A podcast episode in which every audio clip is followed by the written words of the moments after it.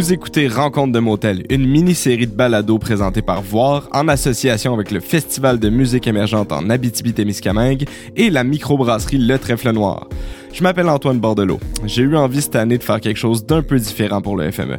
Alors qu'on se retrouve tous ici, artistes et médias, loin de chez nous et du bruit de la ville, j'ai décidé de jaser avec une poignée de musiciens autour d'une bonne bière direct dans ma chambre d'hôtel. On va parler de nos routes, de nos campagnes, de nos chacs à patates, mais surtout de sortir de leur zone de confort pour aller présenter leur matériel en dehors des grands centres.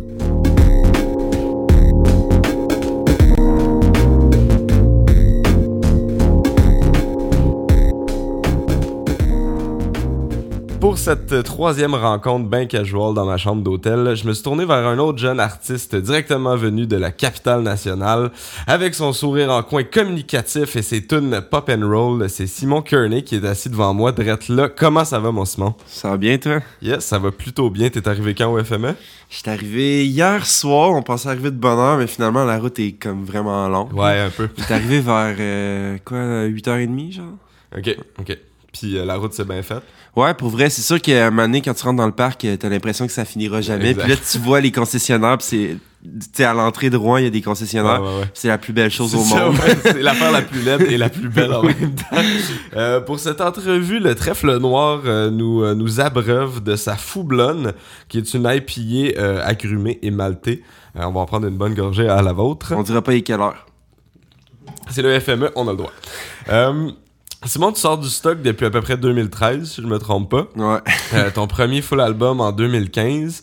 Puis euh, en janvier dernier, tu as sorti Maison ouverte. Que, que je- en tout cas, personnellement, j'ai trouvé beaucoup plus, euh, plus mature, peut-être une réaffirmation du style que tu avais amené.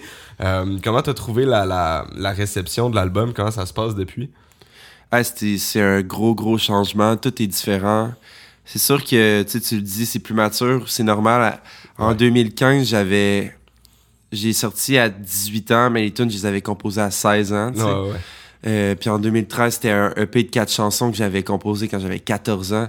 Fait que, tu sais, c'est dur d'être un artiste affirmé à cet âge-là. Ouais. Puis il y a eu... un- encore un peu Je me cherchais. Il y a eu 4 ans entre le nouvel album. Fait que j'ai écrit plein, plein, plein de tunes. On en a choisi 10, qu'on était sûr que ça allait être ça. Puis j'ai eu beaucoup de réflexions, j'ai écouté plein de musique. Puis j'ai aussi pris conscience de c'est quoi le métier d'être un, Ouais. un musicien, tu sais, parce que c'est pas juste euh, faire des tunes puis mettre des micros devant, faut que tu penses à plein d'aspects. Ouais, ouais, ouais. C'est plus travaillé, c'est sûr, je suis content. clair. Puis euh, comment ça se passe en show? Euh, T'as tourné un peu avec ça à date, là. Puis comment tu sens la réception euh, du public? Ça aussi, c'est euh, vraiment un monde de différence. Là, avant, Ah ouais. on était plus grunge un peu. Ouais. C'était tout croche puis rock, mais garoché. Là, on s'en- on s'enligne pour... euh, sais, je parle du, du métier d'être musicien, mais c'est... Tu donnes, tu sais, tu... Je trouve qu'il y a beaucoup d'artistes qui veulent recevoir du public. Mhm. Nous autres, on veut donner. Fait que genre, on fait des shows qui dansent au bout. Puis que c'est vraiment comme un gros party. là. C'est quasiment comme si t'allais chez tes chums puis qu'il y avait un, un, genre un DJ set ou un iPod qui met Ouais, du beat. ouais. On veut vraiment que le monde danse puis, puis les faire triper pendant une heure. Ouais. Qui sentent qu'ils sont à la maison, là. Ouais, c'est ben, c'est en plein ça, tu sais, la maison verte. Le concept, c'est c'est de faire un genre de openance en show. Puis euh, moi, je m'en vais dans foule, euh, euh, je fais chanter le monde. Puis tu sais, c'est- c'est un gros truc collectif. Cool. Puis, euh, ben, puisque, puisque le podcast euh, s'appelle Rencontre de motel, en fait, euh, on est malheureusement pas là pour parler de musique ou à peu près pas. Fait que, ben, justement, tu le dis, tu t'es promené un peu avec ça, ça se passe bien en show. Est-ce que pour toi, c'est un, c'est un plaisir de partir sur la route comme ça? Est-ce que t'aimes ça, faire de la, de la route? Ouais, pour vrai, moi, c'est c'est quelque chose qui, qui m'allume de justement sortir de la maison puis de, de voir autre chose puis d'avoir aussi un équilibre entre... euh, Tu sais, souvent, quand tu restes tout le temps chez vous, tu commences à trouver le temps long. Ouais. Mais là, depuis que je fais de la tournée, quand je reviens chez nous, je l'apprécie plus. Ouais. Puis quand je repars aussi, je suis content. Fait que, tu sais, c'est juste un... You get the best of both worlds. Puis, euh, j'imagine que quand t'es en road trip de même, il doit y avoir de la musique dans le char. À date, tout le monde me le dit. C'est quoi le genre de musique que toi, tu, euh, qui te fait faire de la route?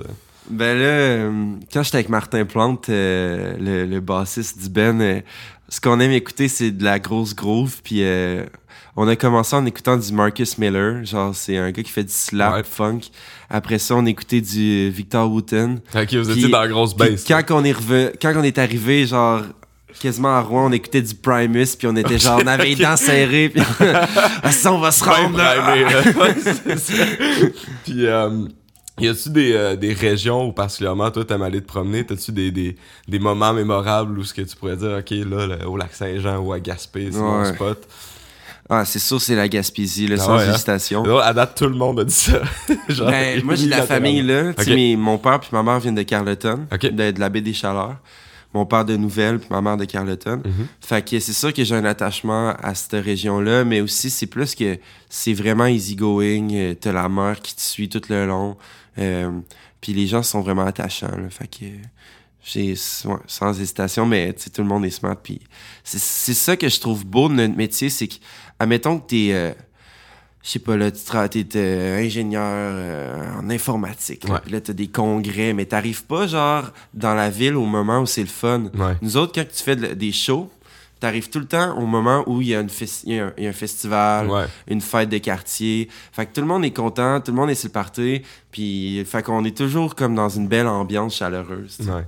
Puis euh, est-ce que t'aimes ça justement rencontrer les gens des endroits? Est-ce que c'est quelque chose que t'apprécies, les rencontres un peu plus humaines que juste aller jouer tes tunes? Puis euh, Ah ben oui, ça c'est clair. Je pense qu'on fait... C'est fou, là, des fois, quand, quand tu penses que tu fais juste de la musique pour toi, puis que finalement, t'arrives, il y a quelqu'un qui l'a écouté, puis ça veut dire full pour, pour cette personne-là, ben, puis là, tu vas y jaser, ça y fait du bien, puis ça te fait du bien à toi aussi, parce que là, elle, elle te confie euh, son expérience, puis euh, est-ce que t'as des genres de, de, de petits euh, rituels de route, des trucs que tu fais à chaque fois que tu pars, que c'est comme essentiel euh, pour être bien?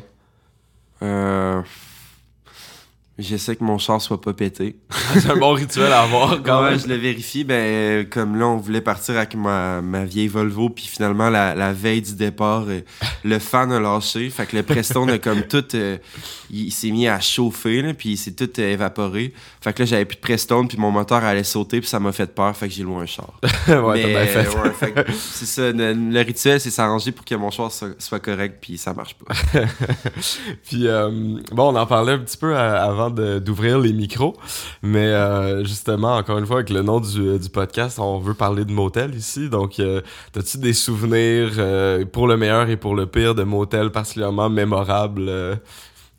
Ouais, ben, je, je vais pas nommer le motel, mais c'est ça, c'est ce que je te disais hors euh, micro, mais on est allé à une place euh, la semaine passée à Granby. Je dirais pas. J'arrête les informations là. mais moi, moi tu sais, euh, j'ai euh, j'ai une blonde habite dans ce coin-là, fait qu'elle connaît un petit peu les, les rumeurs, puis tout, moi, je le savais pas. Fait que j'ai juste booké euh, une chambre à cette place-là pour les boys puis tout le monde. Puis là, elle, elle me dit, ouais, ça a déjà fermé pendant un bout de temps parce que le resto, ce qu'il faisait, c'est qu'il prenait les restes des gens qui avaient pas mangé, puis il faisait, il faisait juste rajouter de la nouvelle bouffe par-dessus, puis il servait ça. Délicieux. Genre, mettons, là, la poutine de la veille que la personne n'a pas fini, il faisait juste rajouter quelques frites, la sauce en plus. C'est absolument nasty. Quel enfer. ça a fermé. Puis, euh, outre euh, les motels, as-tu des, des souvenirs particulièrement mémorables de, de route ou de d'endroits? Attends, là, c'est sûr qu'il y en a. Des fois, c'est comme... à- à- Tu essaies d'oublier ça. Ouais.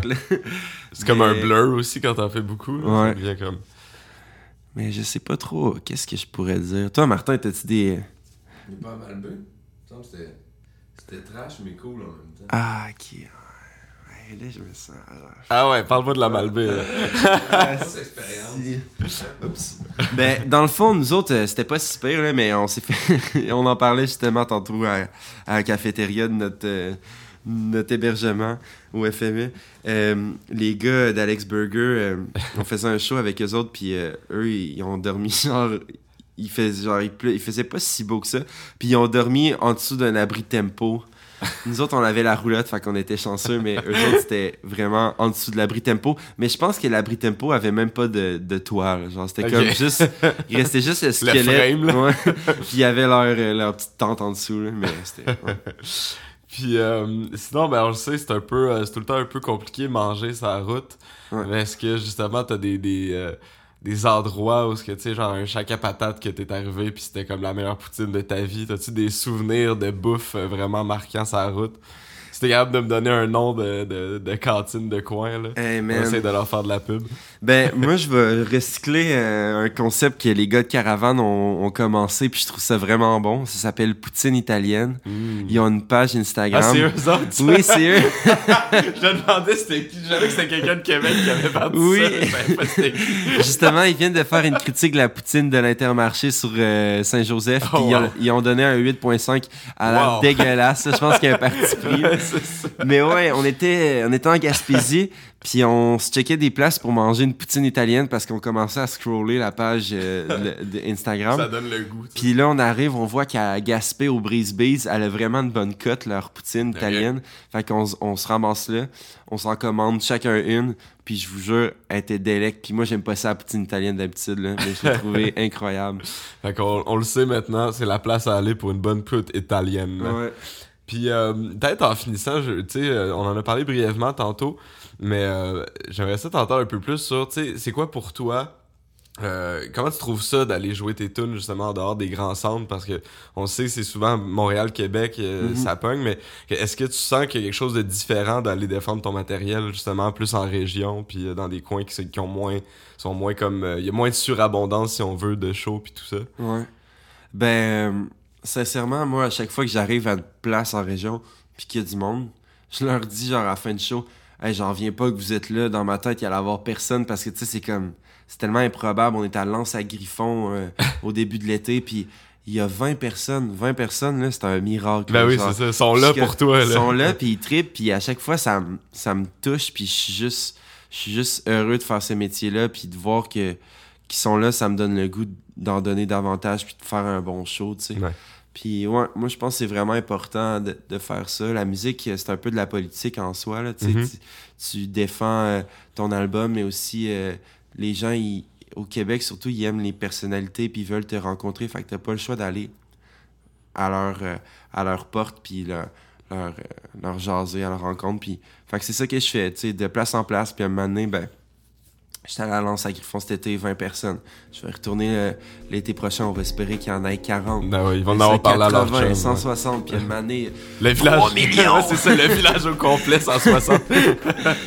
ben écoute, merci Simon d'avoir pris Merci le temps de, de venir me jaser dans la chambre d'hôtel. ça fait plaisir.